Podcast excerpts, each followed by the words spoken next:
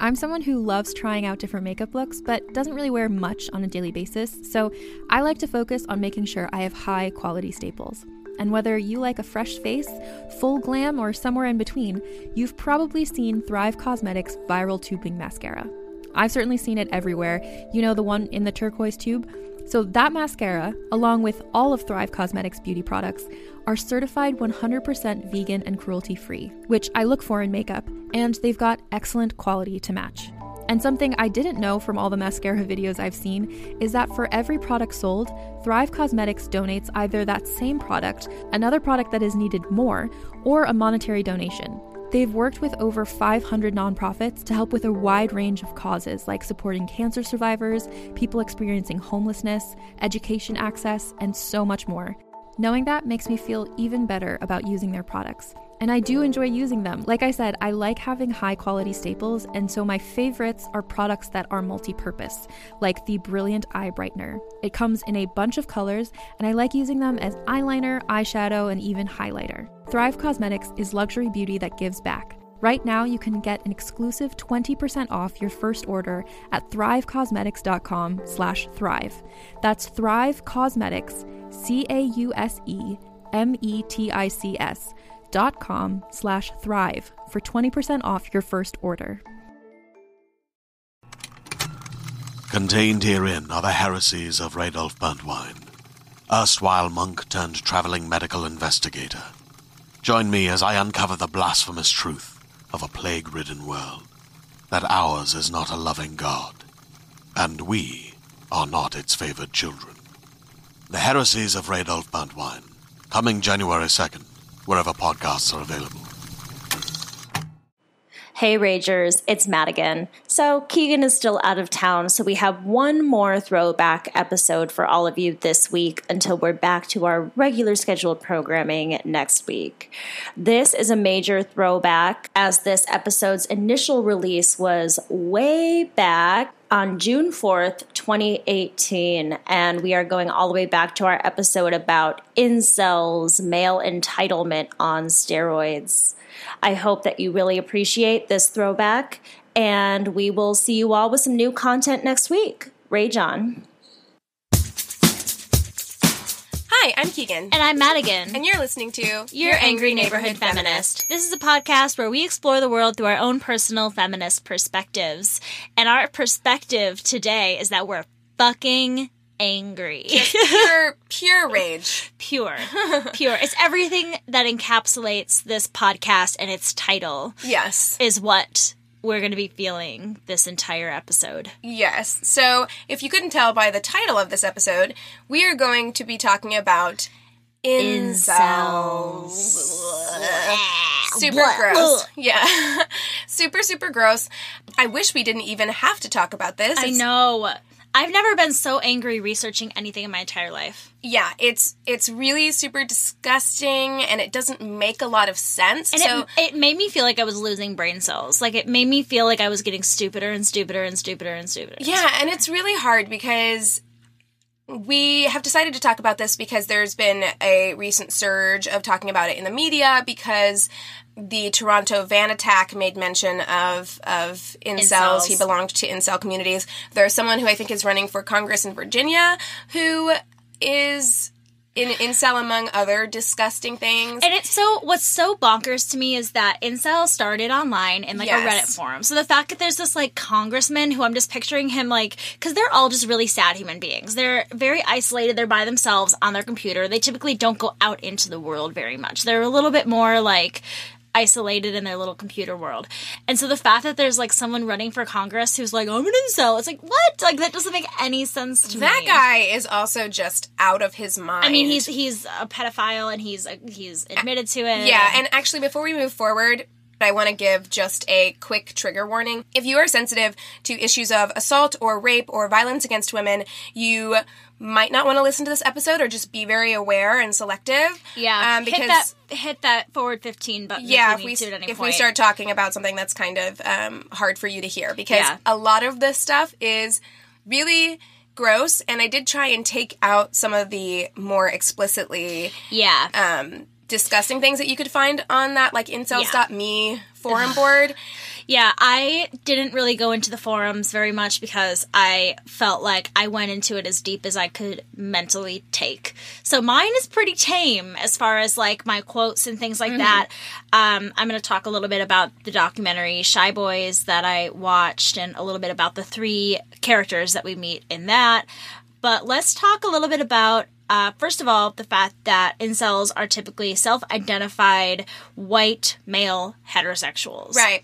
And before we even dive into that, I do want to address that the term involuntary celibate came from actually a queer woman from Canada who was a virgin, and I think she was in her 20s, and she was a virgin, and she wanted to create a community of other people who felt lonely. Like, it wasn't... Anything aggressive. There was nothing. It was called Alana's Involuntary Celibacy Project, and she created the website in order to discuss her sexual inactivity with others. It was for people of all genders, and it was a place for them to share their thoughts and experiences. This was before she had come out as queer or really self-realized as being queer. And once she became more comfortable with her identity, she didn't really need her... this community anymore. That community, you know, there was like a mailing list for a while and things like that. And when Alana read about the 2014 Isla Vista killings and the way parts of the incel subculture glorified the perpetrator, Elliot Rogers, she wrote, "Like a scientist who invented something that ended up being a weapon of war, I can't uninvent this word nor restrict it to nicer people who need it." So she... you know, she did start this, but she also is realizing that, like, oh my god, I've created this monster. It's evolved since what she's started. Yeah, and this was not at all what she intended. No. Other people took this word, because truly what this community is, it's not involuntary celibacy. Mm-hmm. Like, it's hatred of women and entitlement over women. Well, let's, like, dive into a little bit about what these, like, words actually mean. So, celibate... means abstaining from marriage and sexual relations, typically for religious reasons. That's what it says on dictionary.com. So I was like, I'm going to look up what abstains means, just to clarify even further. An abstain is to keep oneself from doing, engaging in, or partaking of something. So it's to keep yourself from doing it. Right, it's a choice. It's a choice. Mm-hmm. So the fact that people are calling themselves involuntary celibates doesn't make sense. Any sense grammatically. It's stupid. It doesn't make any sense. It's not a real thing. Right. Power of words. Power of words. Celibacy is generally a choice, and that is not. And even regardless of that, you can talk to a lot of people who are virgins, perhaps. Like, I read this awesome article, which I'll be quoting from a lot. It's called "The Rage of Incels." It's a New Yorker article by Gia Tolentino, and she discussed how she had a project when she was in college or whatever, where she interviewed a lot of adult virgins. Mm-hmm. And what you find similarly with all of these people across the board is, like, yes, they have feelings of maybe, like, shame or loneliness, but none of them felt an entitlement to sex or other people's affections. Like, that is not the same thing as involuntary celibacy. Yeah. Isn't the same thing as, like, rage and hate towards women. No, yeah, you can't clump them all together and just assume that everybody who's an older virgin. But speaking of older virgins, the documentary that I watched by Sarah Gardefi, she says that she actually heard about incels for the first time while going on the IMDb page of 40-Year-Old Virgin. That's, like, where these, like... Interesting. Yeah, that's... In her mind, she feels like that's where a lot of the online forums started growing.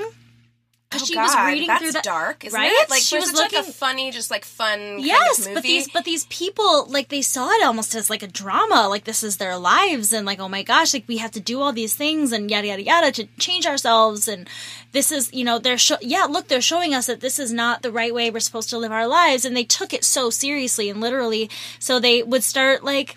chatting on this IMDb forum about the movie. Interesting. Yeah, so that's how she originally learned what incel was through this 40-Year-Old Virgin IMDb page, and then started doing research and did this documentary as her senior thesis in film school. I think it's really interesting. So in this article from The New Yorker, they kind of talk about the ways in which this may have evolved, or this mentality may have evolved, and I loved this quote. She said, Women are socialized from childhood to blame themselves if they feel undesirable, to believe that they will be unacceptable unless they spend time and money and mental effort being pretty and amenable and appealing to men. Conventional femininity teaches women to be good partners to men as a basic moral requirement. Mm-hmm. A woman should provide her man a support system and be an ideal accessory for him, and it is her job to convince him and the world that she is good. Men, like women, blame women if they feel undesirable. Yep. And as women gain the economic and cultural power that allows them to be choosy about their partners, men have generated ideas about self-improvement that are sometimes inextricable from violent rage. This is what we call, in the movie that I watched, we meet a pickup artist. Oh, God. The pickup artist culture is toxic. Do you want to know what this guy's, like, forum name is and you don't know his real name in the movie? Yes. Urban white trash. Oh, God. He looks straight up like one of my cousins in the 90s. And he's got, like, the whole, like, language, and he believes that there should be, like, this military-style camp for pickup artists, which he calls dud to stud. I shit you not. That is freaking disgusting. There is, an illustrated with colored pencil, like, thing about what this, like, camp would be like. And he says, get the love shies and the incels in a room together like cattle in a cow pen. Drill sergeants will confiscate all things nerdy, get all the World of Warcraft stuff, all the whatever, Dungeons and Dragons stuff, whatever. And then show them pictures of nude women, and I quote, being fucked by muscular hot bad boys. Oh my God. And then surround sound of women enjoying sex. And then he fucking makes the sounds. I had to skip forward 10 seconds in that because it was the most horrifying thing I'd ever heard in my life. I feel like I'm going to throw up. Like, that is literally so disgusting. And then my bosses came home and I was like, thank God. And it totally does. It takes away the autonomy of, like, women. Because it's like, you think that all women want this one particular type of person. Like, yes. I know lots of women who play Dungeons and Dragons. I was just going to say, have you seen Sofia Vergara's husband? He is the hugest Dungeons and Dragons nerd ever. Yeah. And he is fine. But he's like, there's nothing wrong with being nerdy. My boyfriend is such a fucking, like, Pokemon video game nerd. Women are attracted to all kinds of people, yes, right? Like, it's just like, we're attracted to smart people, funny people. Everyone has a different thing that they're very attracted to. And I think that kind of speaks to the heart of this incel community, because they're not totally upset that they can't get women to be interested in them. They're upset that they can't get young, virginal, hot women to be interested in them. But here, this is the thing. So we meet this other guy whose name is Advance. His forum name is Advance. It's disgusting. Okay. And I mean, I don't know why it's disgusting, but it just feels feels disgusting, right? So I think, because I was listening to an interview actually on Last Podcast on the Left that that these guys did with the director, and I believe she named him as being Franklin Schmidt, and the reason why we are naming him is because he's a fucking dick that, like, kidnapped this high school woman and, like, believes that all American women should be raped, yada, yada, yada. So he is a little bit different. He believes that his looks are the only reason that he is incel, and he says that he has this quote, and I didn't even write it down in my, like, official notes. I wrote so many pages just in handwriting. But he makes some horrible comment about, I would take a 300-pound white fat chick. I would fight, what did he say? I would fight in the front lines of the bloodiest war and lose all my limbs and blah, blah, blah, blah, blah, if it would guarantee me an ugly 300-pound white chick for the rest of my life. Lies. But he's saying, I go for the bottom of the barrel. And just, like, his language when he says stuff like that, I'm like, stop calling women that you don't think are generally attractive bottom of the barrel, you fucking idiot. Right, I mean, and it's so much, it speaks to his mentality about how he treats women. Yes. Like, so why would a woman, even one that you deem to be unattractive, especially one that you deem to be unattractive, want to lower herself to be with you? Like, yeah. That's the thing. It's just like, it's so crazy to me that they don't understand that maybe perhaps it's your misogyny. Oh, yeah. That is, he says it's 95% his looks. It is not. And it's his face, he says. Have you seen Christina Hendricks' husband? No. He's a totally average-looking dude. Well, and they make... Okay, so this is the mentality with that I was learning about. So, they get really pissed at these average-looking dudes that marry these or date these, like, really hot women. Why? That should be what their But it's weird. Okay, so there's the Chads and the Stacys. Right. Those are like the really hot whatever. Right, so like, sorority people. Girls, frat bros, etc.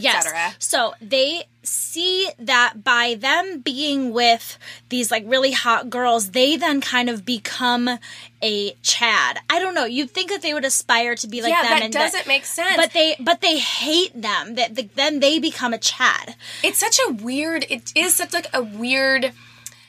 mental like tangle of ideas that don't jive together at all. And they say it's all about sex, yet these people know absolutely nothing about sex. Urban white trash is literally afraid of vaginas. I shit you not. Like, he cannot look at a picture of a vagina. He freaks out. And Advanced, he's like, well, yeah, I know about sex. You put the penis in the vagina, thrust, thrust, thrust, question mark, question mark, profit. Well, and also... I'm like, what? It's not about sex. It's about status. Exactly. And it's about supremacy. Like, there was this quote from that article as well that I thought was really telling.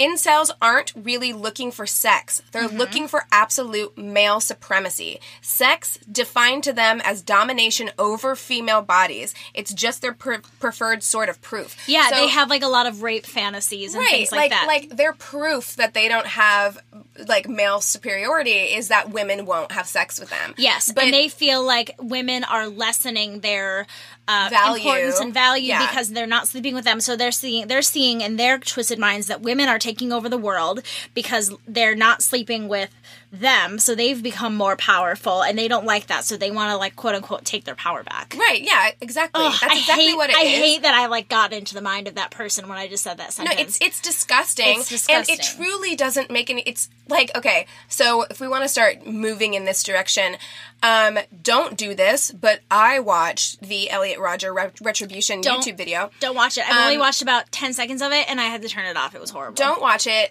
So if you don't know, Elliot Rogers was a 22-year-old man who is going to school at UC Santa Barbara, I believe. Yep. And he is seen now as the face of the incels. Right. I mean, they literally worship him. Yeah. And he... Which is crazy to me because having watched this video... The things that he says in this video, you will never see someone as pathetic as this person. No, you will not. And they say, oh, I've been treated... people call me pathetic, people do. And they use it as a way to hate women. So that's something that this urban white trash guy says. This woman calls me pathetic, yada, yada, yada. And, like, he... Like, for a second, I was like, oh, like, I feel bad. Nope, don't feel bad. No, I don't feel bad. Like, so here's some things. I just took some excerpts from his... rant or whatever it is. Did you know that he wrote a 141-page manifesto? Yes, and sent it to a bunch of people. Like, what the fuck? Yeah, I mean, and it's truly... Okay, so Elliot Rogers ended up killing 6 people, 4 of whom were male, and 2 of whom were female sorority girls. And... A lot of people like to point to that to say, well, he killed more men than women. Doesn't matter. So it's still the same mentality. But if you listen to the things that he said... So I'm just going to read a couple of excerpts here.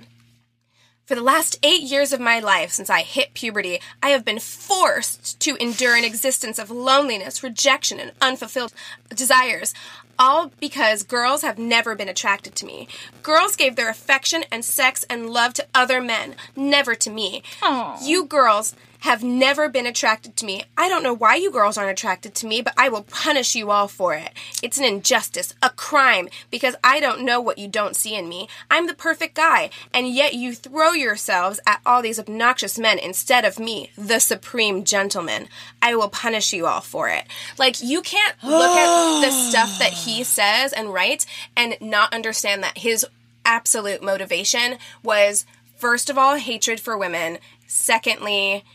hatred for anybody else who was happier than him, truly. And that's like, what makes me so upset that with all of these shootings and people talking about the gun violence where they talk so much about bullying, is it's the thing is that it's not about the bullying. Like, I really don't think that it's like, oh, just because this guy is bullied by these quote-unquote Chads and Stacys, if that's the reason he feels that way. There's so much more to it, and it's so frustrating that we continue to... use that rhetoric as something that is, oh, that's why you should be nice to people. I've even heard the 6-year-olds that are around the kid that I babysit for, I've heard them say, my parents say to never be mean to someone because you don't want them to, like, bring a gun to school. Yeah. Like, to me, that's so... Which, no, you should be nice to kids. You shouldn't bully kids. And that, I'm not saying that, you know, bullying is okay at all. I am a victim of bullying. I hate using the word victim, but... Right. But, yeah. It's like, you... Like, that does need to stop. I'm not condoning that in any way, shape, or form. But we also need to start realizing that these people, that there are other deeper reasons that we need to understand why these people think the way that they do and have such hatred toward that group of people. And truly, you're not...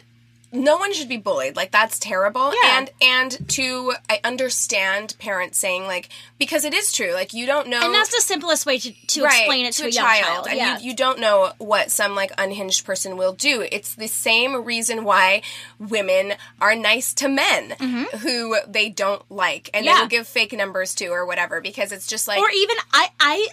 I get so apprehensive when... especially a man would ask for my number, but anyone, that, like, I can't even think of a fake number. I can't even think of, like, a way out of it. I just give my real number and block later, which is so shitty that I feel like I have to do that. And, like, Chris is always like, you don't have to be nice to these people. You don't have to give them this information. Right, but you don't... There's such an innate fear, even if I'm in a completely... quote-unquote safe space with people that I love, and there's, like, that one person that I don't know. If I feel put on the spot to do something, like, I don't feel comfortable denying. It is a justifiable fear. It's very justifiable. I have been cornered in bars by men that I don't know. Cornered in bars and told to, like, give a guy my number. I'm like, how are you going to get out of that situation safely? Like, we have been taught, like... It's kind of like when you're getting robbed and they say just give them the money. Right. It's just like, you need to get out of that situation because you don't know what that person is capable of. Mm-hmm. But I think using bullying as an excuse for this type of violence or even that type of behavior or lack of women having an interest in you has caused you to become like this. Mm-hmm. I think that's really ignoring the root cause of the issue, which is entitlement. Like, entitlement is the root cause of this issue. Yeah, but they're never misogyny. But they're never going to look at it that way. For them, they see that they are genetic garbage.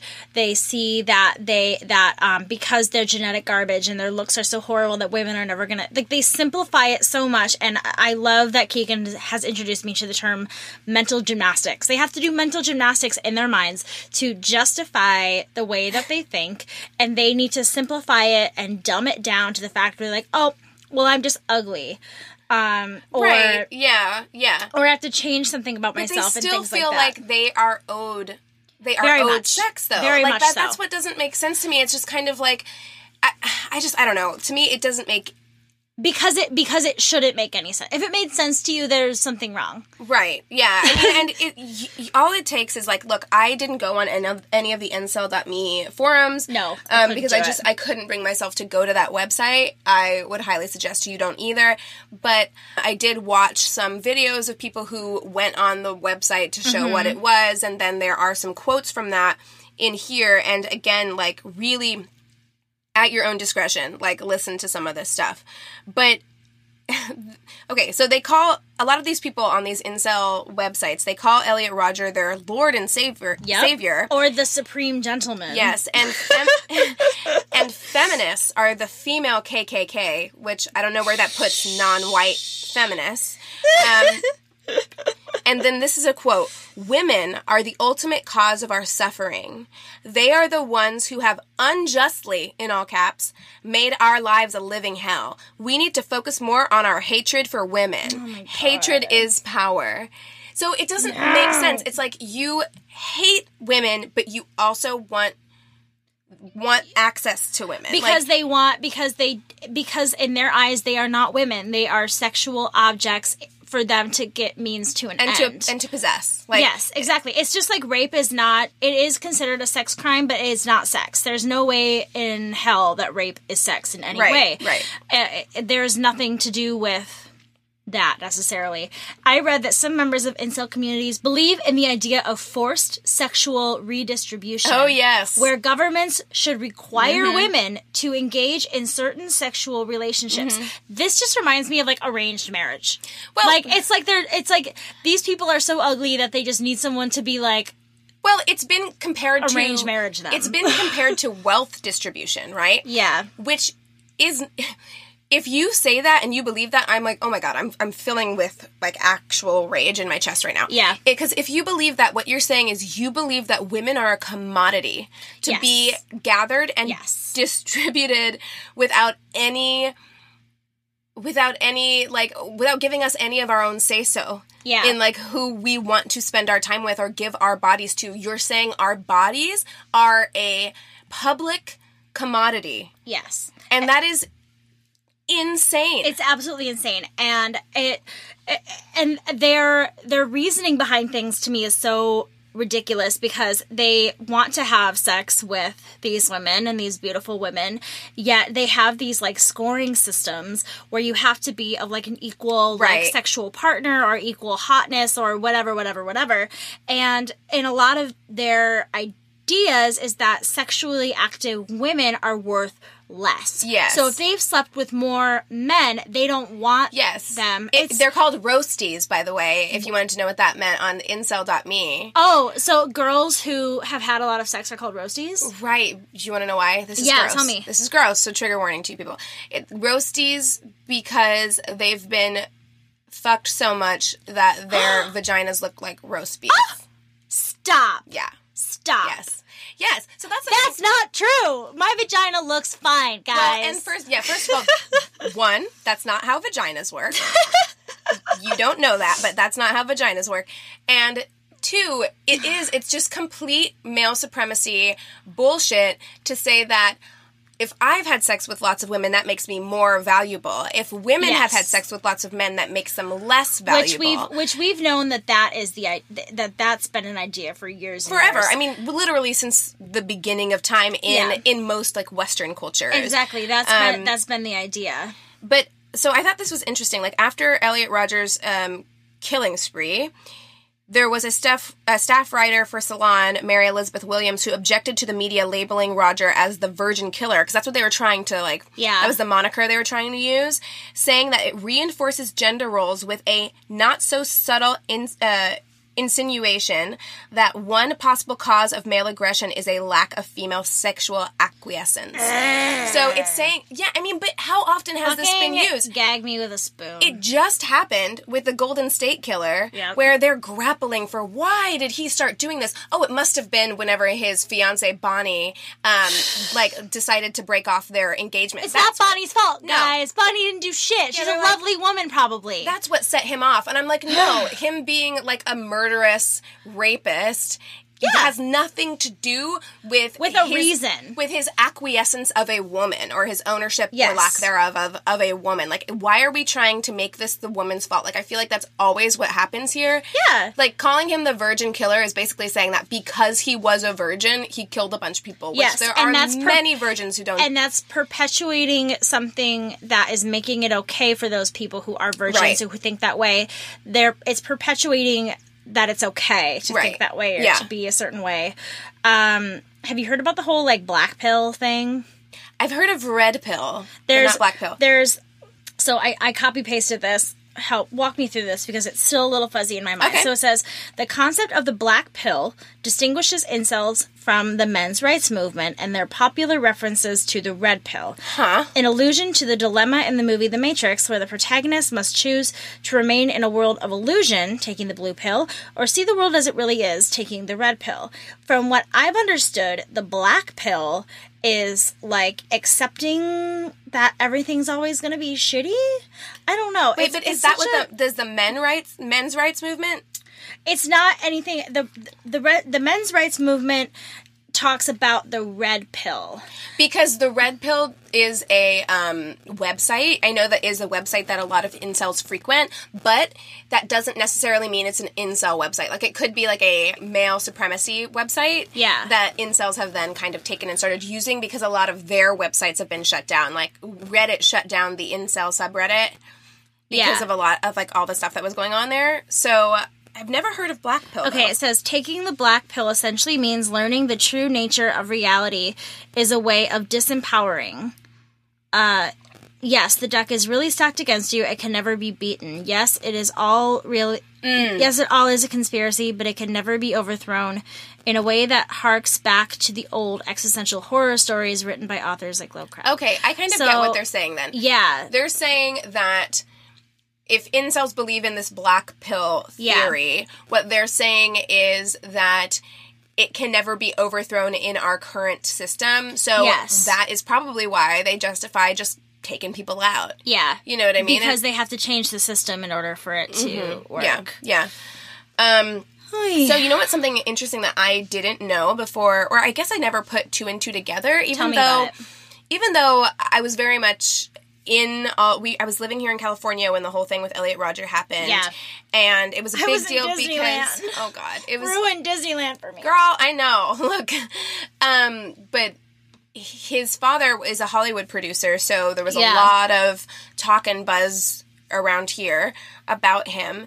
And so I followed all of this, and then, of course, I followed the Yes All Women hashtag, but I didn't put them together as that's why that hashtag started. Because because men did their thing. Look, I love you men, and I'm not trying to generalize, but, like, a group of men, of course, got all up in arms because people were pointing out that his motivation for this spree was his hatred for women, and so a lot of men decided to start the hashtag Not All Men on Twitter. I didn't realize that hashtag started first. They started hashtagging Not All Men because they were like, hey, I would never shoot women for not fucking me. And then a bunch of women were like, okay, look, we get it. Not all men are violent misogynists, but yes, all women have experienced sexual assault or, demeaning. It's not as important for us to point out that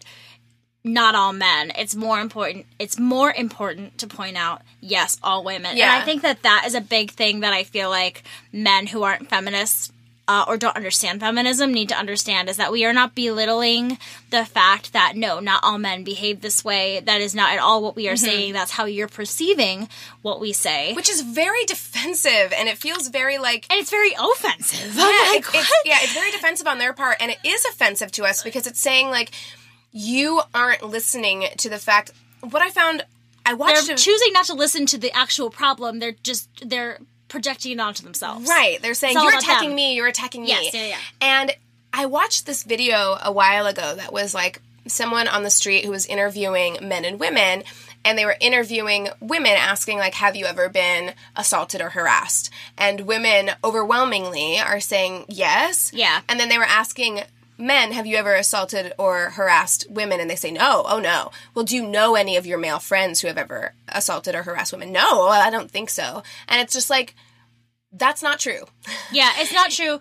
Well, and also it's not, I feel like, thankfully now women are starting to talk with other women more about their issues of having been abused, assaulted, harassed, where men, a lot of times I feel like, even if they've seen their, like, boys do this thing, is that they've rationalized it in their minds. Absolutely. Or even it's more secretive. Like, they know they're doing something bad, so it's not as talked about.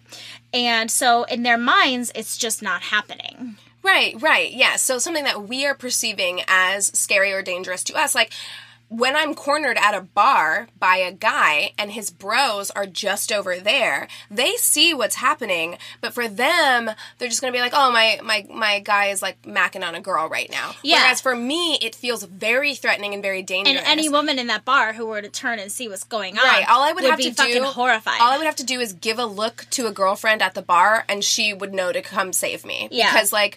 we understand that behavior is really scary and threatening, whereas I feel like a lot of men are just kind of like, oh, that's just normal dating behavior. But that's why it's important as feminists, I feel like, to educate men on these things. Absolutely. Because even if they've chose not to see certain things, the more that they're said out loud and these stories are told, the more that they can't deny it and the more they're going to see it in their buddies.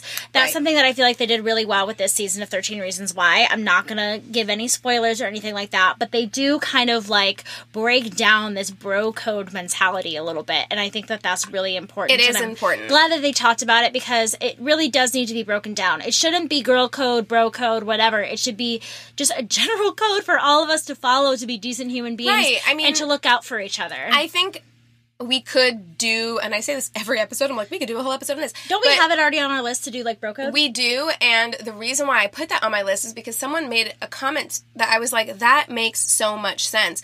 Because part of the bro code, right, is that, like, you don't date, one of your friends doesn't date your sister, right? Mm-hmm. And, like, the reason you don't want your friends dating your sister is because they're pieces of shit. And you know that. And so it's okay for them to go and treat other women like pieces of shit, but you don't want them to treat your sister like that. So inherently, like, you know it's wrong. Wouldn't you want a friend that's, like, right. a really good person and be like, oh my gosh, you would be perfect for my right. sister because you're so lovely. You should trust your friends. Yeah. And if you don't trust your friends because you say, like, not cool, like, you can't date my sister because I see how you treat women, yep. is saying that you do understand that yep. the way that they treat women is not okay and you wouldn't want it for your sister. Yep. So, to me, it's just so insane. It's so backwards. It's like, so you're saying backwards. It's okay for other women to be treated like that. Yeah. Like, that's basically, like, my understanding of this. Yeah. So, I read in the New York Times, incels have been added to their list of hate groups in 2018. Oh my god, good. Yeah.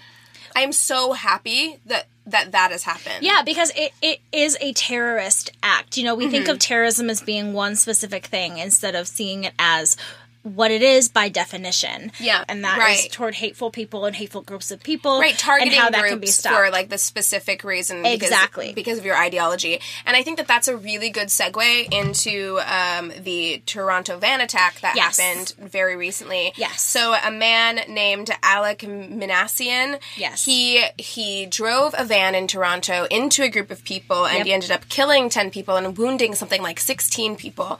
And the reason why this is relevant is because he very often frequented incel websites, and before his Facebook page was shut down, he made a Facebook status the day of the attack, I think, or the night before, that said, "The incel rebellion has begun. Yep. We will overthrow all the Chads and Stacys. Ugh. All hail the supreme gentleman, Elliot Rogers." Fuck you, man. Have you heard of, like, normies, too? If you're just, like, average-looking, you're just considered, yes. like, a normie. Yeah.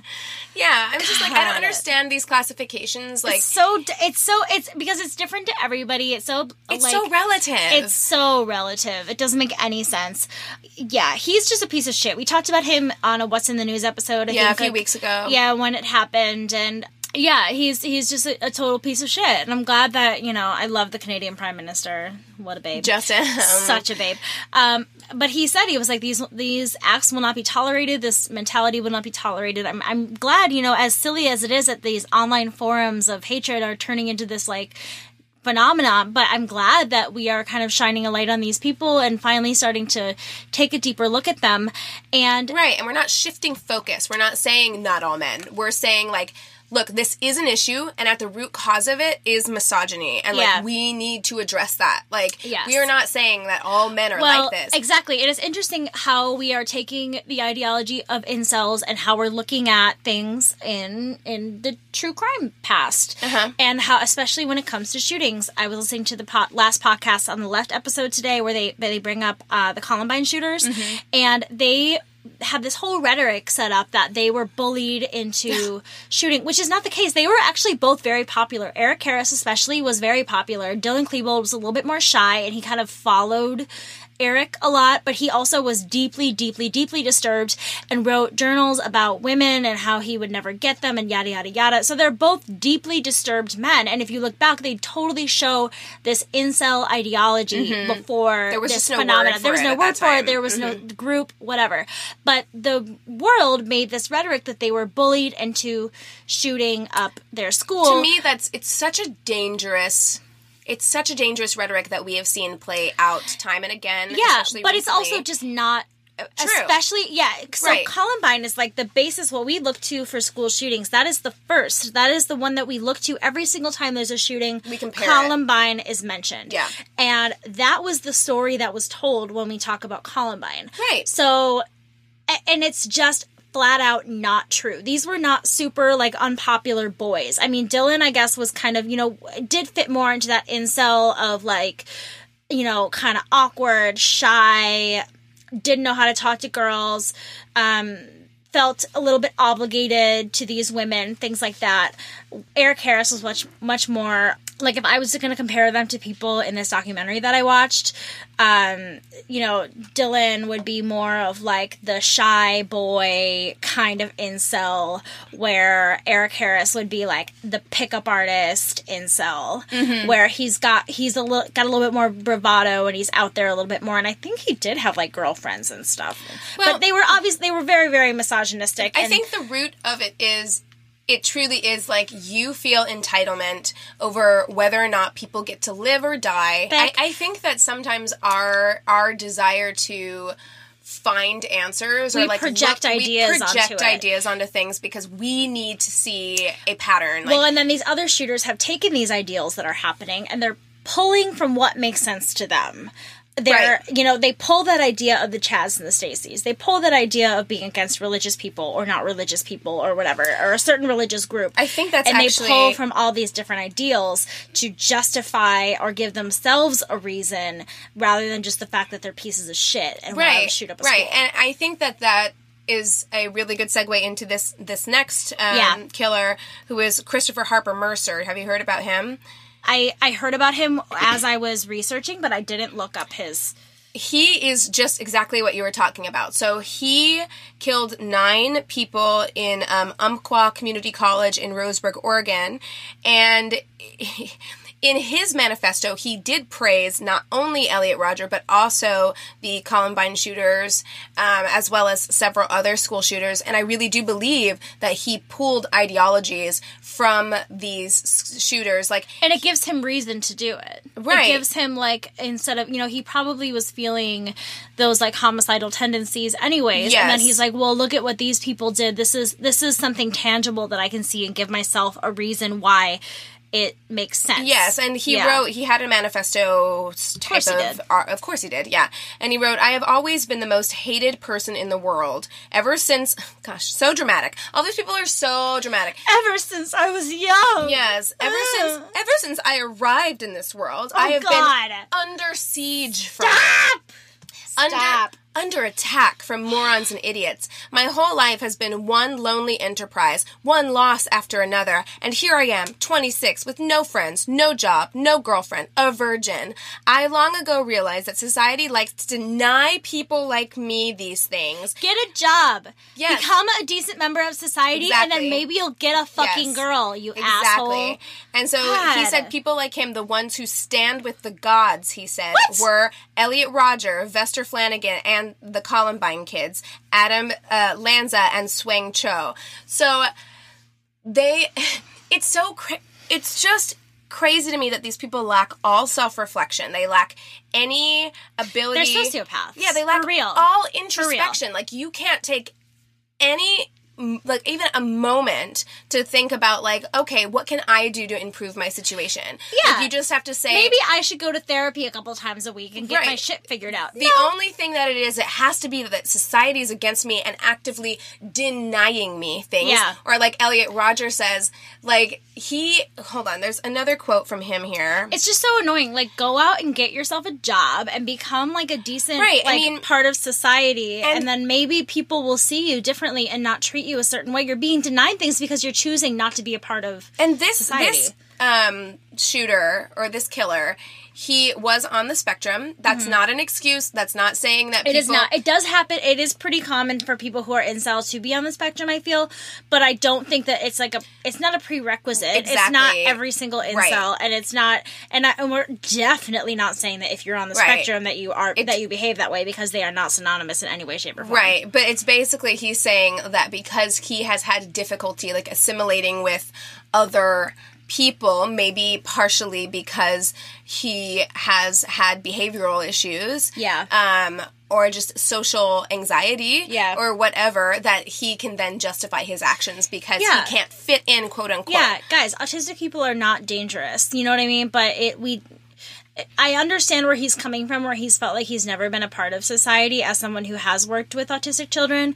I understand that whole mindset, but I've never met anybody who's on the spectrum or autistic who shows anything but wanting to be happy, accepted and loved, and still being themselves and knowing that they maybe have some pitfalls and things that are different. And I've known many people on the spectrum. I don't know any who are violent. No, none. I mean, and again, I think it comes down to just feeling like you're owed something or entitlements. Yeah. So like to go back to what Elliot Rogers said in his Retribution video, he says, "You think I'm unworthy of you. That's a crime I can never get over." A crime. So just listen to his language. His language is so telling. "If I can't have you girls, I will destroy you.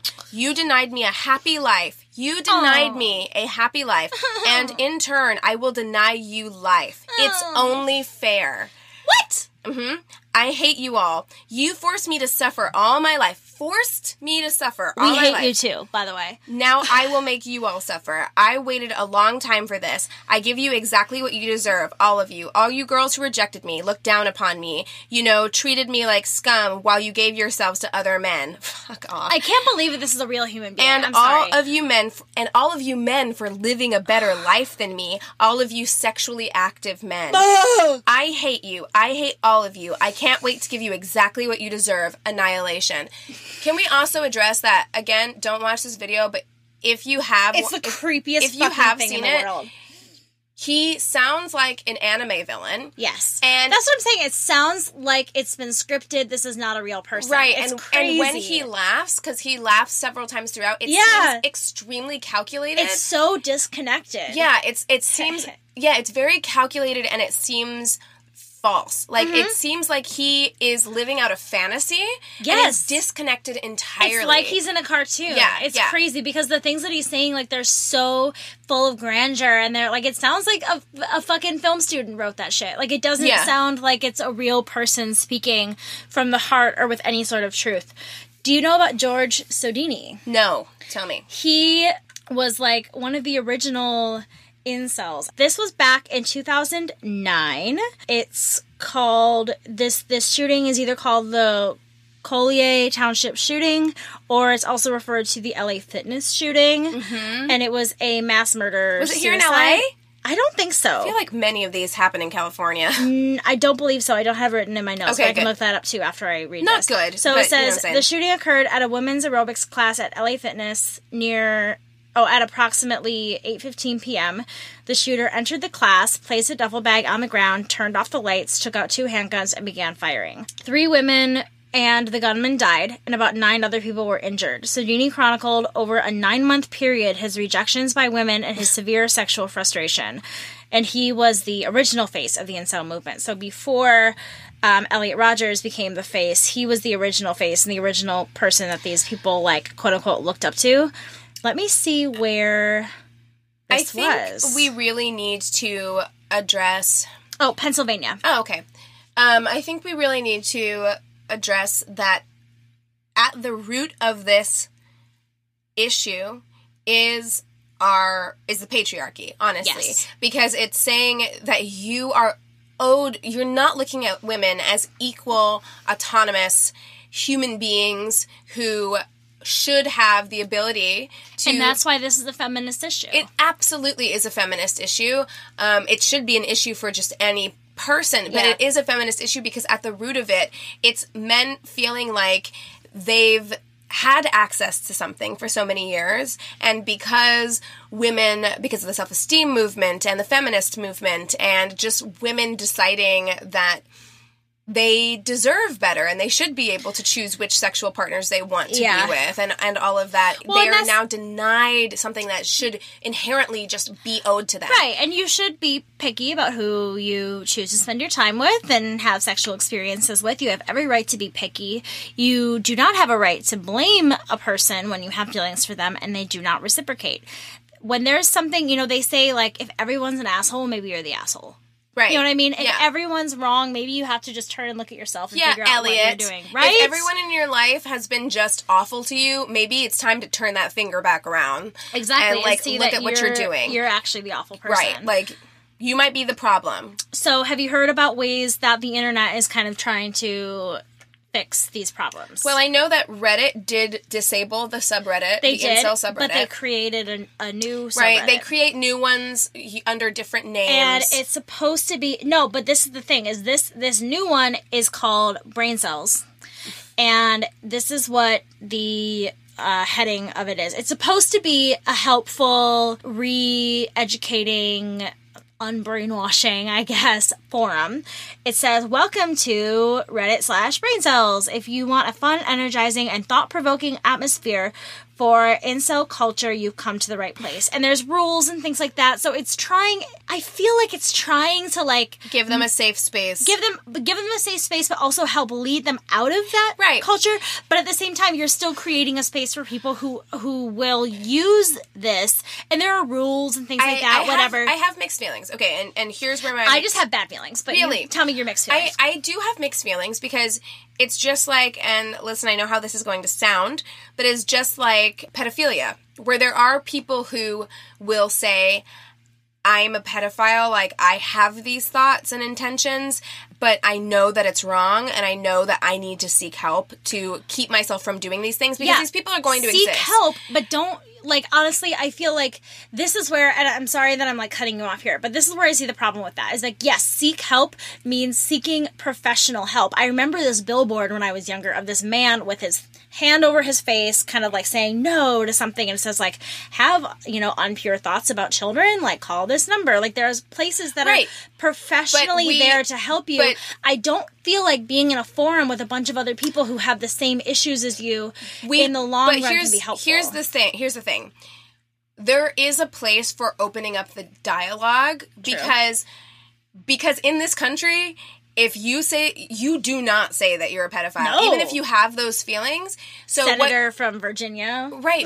But here's the problem with that is that what you're doing then, if you know that something is wrong, but you feel so much shame that you cannot seek help for it, you will eventually act out on those things. So we need to open up a dialogue. I feel like there has to be, if they're going to do this, there has to be some sort of like mental health professional who is the person who is monitoring. I agree, but I also think that there has to be, because in other countries they've destigmatized things to the point of being able to say, like, we need to allow people to move past their shame about having these feelings and thoughts so that they can get help.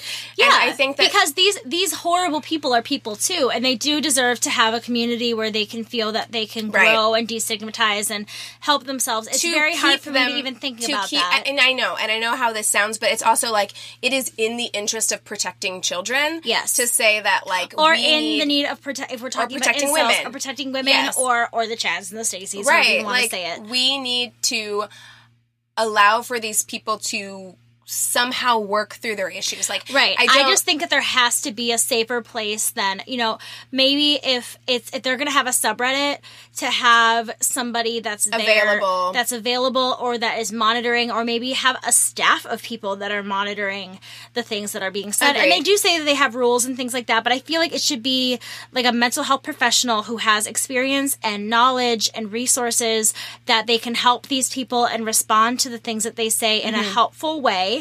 And have it be like an online group therapy, or show them places where they can, you know, but it needs to be regulated and it needs to be made sure that it's a safe highly monitored. Yes. Because this stuff goes off the rails so quickly. Fast. That's why I had such an issue with it, because it's like you can have all the best intentions, just like this Alana originally did, have the best of intentions and have it flip so quickly to being something that's like, for me, as I was watching that documentary, I was like, groups of men together are horrifying. Like, there's like a scene of them in the elevator together going to the mall, and I'm like, oh my God, save me. When you allow anything like this to be unmonitored or allow it to be unregulated, it can be very scary. Like, I would never advocate for that. Like, I think that these things, people who have homicidal thoughts, people who have, you know, I think all of it, you need to be able to safely seek help. It needs to be destigmatized to the point where you can seek help without feeling like you'll be threatened or without feeling like you're in deep, deep shame about it. But it all needs to be highly, highly regulated and monitored. Well, because, and that's the thing that we also have to realize, too, is that if you're a person listening to this and you think, I've had these thoughts of either, you know, pedophilia, you know, had the same thoughts as people who are incel, had the same, you know, maybe you've had like a rape fantasy in the past. There are things that happen to you that sometimes in our dreams or subconscious, there are thoughts that come into our heads that are sometimes unhealthy or unpure or bad in our definitions. And it's not necessarily the fact that those thoughts come into your head. It's what you do about them. Yes. That's the thing, is that because we are in a society where now pedophilia is discussed, murder is discussed, all these horrible things. And let's be clear, as it should be. As it should be discussed. We are disgusted by those things. So the fact that it's going into your head and you maybe have certain thoughts that you don't want to have, that doesn't make you a bad person. That doesn't make you a threat necessarily or anything like that. You need to look at yourself and say, wow, I can't believe that thought came into my head. Let me look at that for a second with a non-judgmental stance. Yeah, and realize that the reason that thought came into my head is because I probably don't want that to happen. Right, exactly. Yeah. And actually, there is a really good episode of Invisibilia about a man who had these reoccurring thoughts. Invisibilia is a podcast. It's a really good podcast. It's a psychology podcast.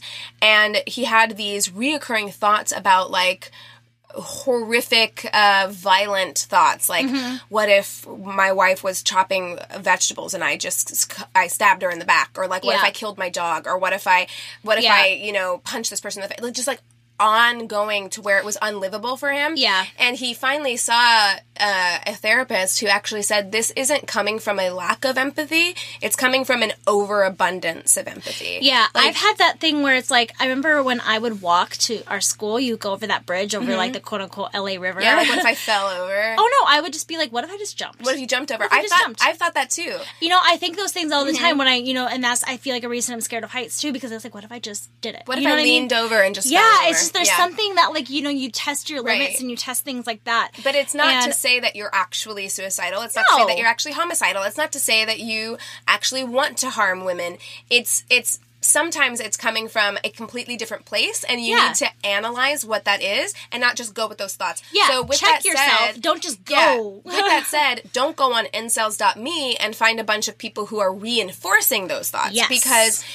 Because if you have those thoughts reinforced, it may shift your perspective of what you're thinking about. Exactly. So if there is a helpful forum, I do think inherently I don't think it's a bad thing, but I think it has to be so closely monitored. I think there has to be moderators on there who are constantly checking people, kicking people out who are not helpful. Because I think having a community of people who are maybe lonely and, like, need support is fine. And that's the thing, is that if we go back to, so the kind of, like, the header of, like, some of my notes just from watching this documentary is Shy Boys versus incels versus pickup artists. Yeah. And we've talked about the incels and the pickup artists, and then there's these Shy Boys. This guy, Michael, started this Shy Boys website, and he is very socially awkward.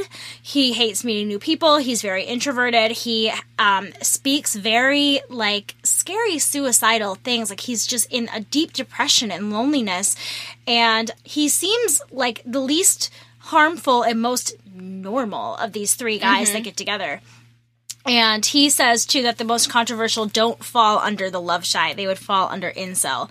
And he believes about personality more than looks, where this advanced asshole and this pickup artist, urban white trash asshole, believe that looks is everything. So for him, he's like, I just don't want to be so shy. I just wanted a place for people, you know, that were like me, and for these single people that are perpetually single and that feel bad. And so, but this is another thing where you have this online place for people to go where it's like the same this guy, this kind of like awkward, kind of depressed dude, brought in this advanced asshole and this urban white trash guy are both on his forum. You know what I mean? So with the best of intentions, you never really know what's going to happen. Yeah, so that's totally fair, and I totally see that and see how it could go wrong very quickly. I think you need to be very selective about who you surround yourself with. Have you heard about the incels dating site? No. Okay. Well, let me just, like, tell you. It's a contradiction. Again, it's a contradiction. Right? It is a California-based dating site called dateandincel.com. It aims to help members of incel find love. ... Yuck is what I wrote. Well, I think we need to call them something different. Yeah, exactly. Well, here, this is their slogan. It says, "Changing the world, 2 people at a time. A new dating company looking to heal the world." And the thing is the the header picture is a Chad and a Stacy fucking in love with each other, and well, it's like, yeah, nah! Right. I think it's so contradictory. Ooh, it's so like frustrating because I think the concept of it isn't bad. Like, I understand what they're saying. Like, they're saying if we have all of these lonely people, why not bring these lonely people together? But it's every dating app. Don't call it date and incel, assholes. Right, and also like.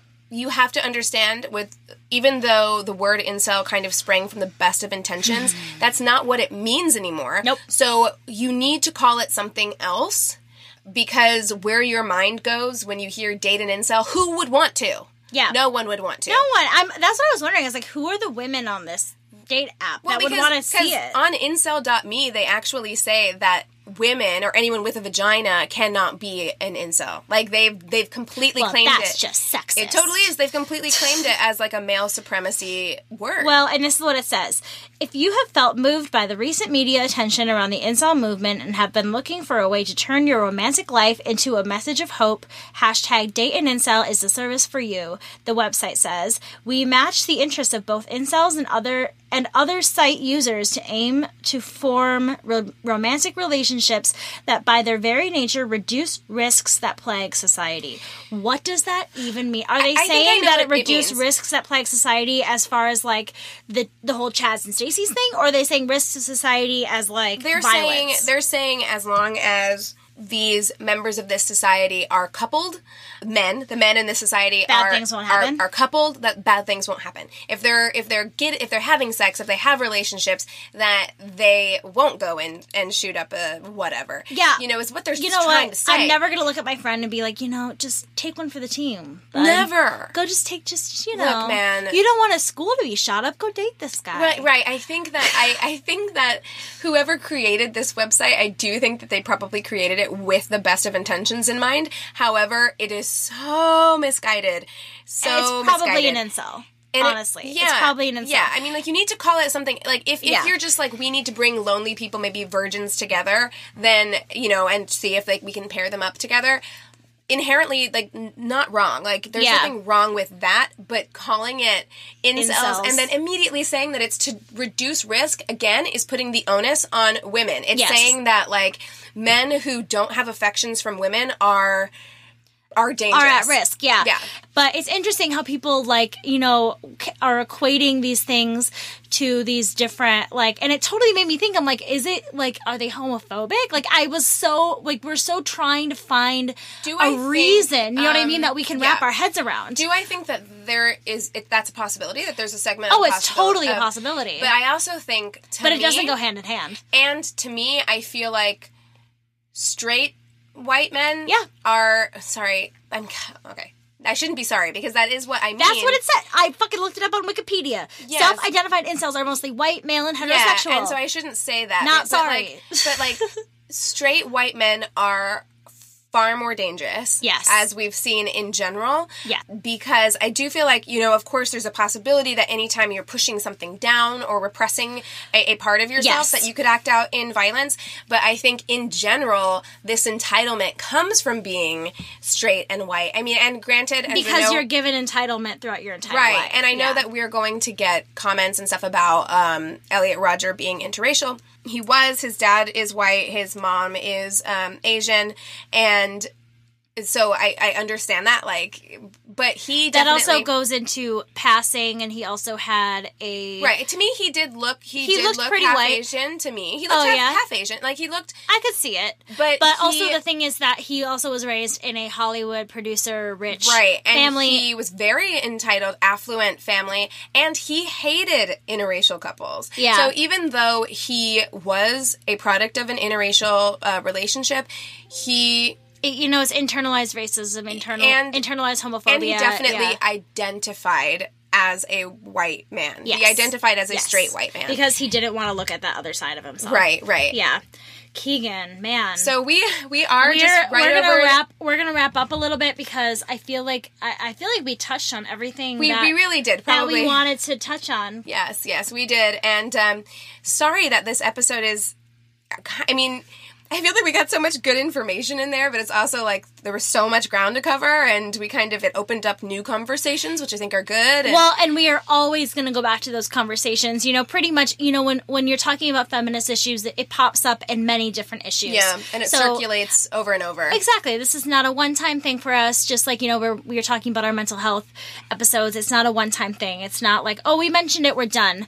But before we close up, I also want to just recognize that it is National Pride Month. Oh, yes, it is Pride Month. It's Pride Month, and yes. I just wanted to say happy Pride to all of our listeners that are in the LGBTQ plus community. We love you. We know we have many listeners who fall under that category, and the fact that you are listening to two straight girls talk about feminism makes me feel like I'm maybe doing something right. Yes. Maybe? And you know what? You know what could be fun to do? And what? Like, edit this out if like you don't want to do this, but it could be fun to read people's coming out stories. That would be amazing. Do you guys want to send those to us? Yeah, send us your coming out stories. You know, good, bad, whatever feelings you've had. Funny. Whatever. Because I just think this because my friend just came out as bi to her dad via text. And it was so heartwarming and, like, lovely that I know that not all stories are like that. And, like, that's but those need to be discussed, too. But all of it needs to be discussed. So I would love to get your coming out stories, like, and to do, like, just a little... I think we should do feminist queer faves. Yeah, that'd be great. Next episode? That would be great, yes. Feminist queer faves? Yes. Let's do it, because I think that's going to be awesome. So we just want you guys to know that you're being seen, especially this month. More than ever, you're always seen, but your visibility for us is in the forefront this month. And we are going to remember who started everything. You know, I think that talking about Stonewall is going to be great this month. Amazing. Marsha P. Johnson is going to be amazing to talk about. Also remembering that it is the femme, queer, trans people that started it all, and we are still fighting so hard for trans rights, even though they are really the forefront and the trailblazers that started this whole month of not just celebration, but more than that, protest. Yeah, it's still, it is not just a celebration, it is still very much a protest, and we want you to know that we are going to stand in solidarity with you through this month, and do the best that we can to be the best allies that we can. Absolutely. Absolutely. Well, thank you guys so much for listening. If you want to find us on Instagram, please do. We're at Angry Neighborhood Feminist. If you want to email us your coming out stories or just your sister solidarity stories or anything else that you might want featured on the podcast, you can email us at... neighborhoodfeminist@gmail.com. Thank you. My brain just went blank. It's all good. Also, you can DM us as well. Whatever way feels best to you.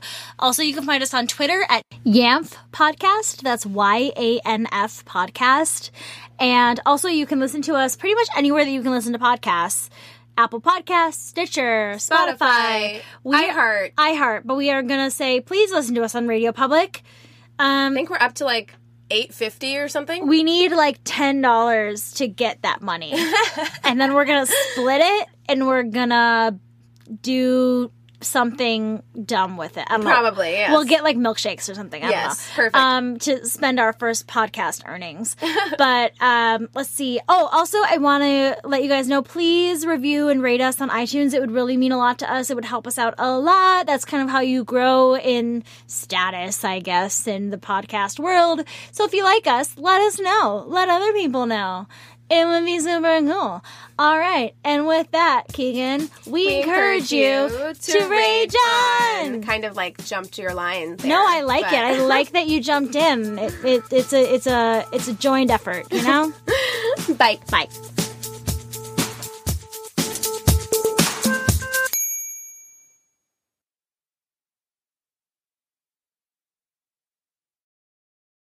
Hey there, this is Justin Bartha. I made a funny new podcast, King of the Egg Cream. It has the greatest cast in the history of podcasts with actors like Lewis Black. I'm torn by my feelings for two women. Bobby Cannavale. You can eat it, or if someone hits you, you can put it on your cut. Melanie Linsky. I wonder what these marvelous things are that look just like boiled chicken feet. Jason Ritter. I can break things and pick locks and kill people. Michael Stuhlbarg. The whole point is to inspire people that they should make themselves better. Ari Grainer. No, don't whet its appetite. What are you, an idiot? Me, Justin Bartha.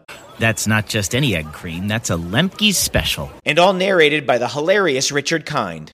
This is the story of Harry Dalowitz and how he rose from nothing to become New York's King of the Egg Cream. So if you like funny true stories, come listen to King of the Egg Cream, available wherever you get your podcasts.